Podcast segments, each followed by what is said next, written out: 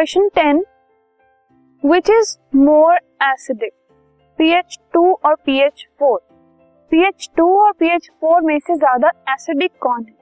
सो एक acidic pH उसकी होती है जो pH कम हो टुवर्ड्स 1, ठीक है, 1 के पास वाली pH ज्यादा एसिडिक होती है और अगर इंक्रीज होती जाती है तो वो बेसिक होती जाती है।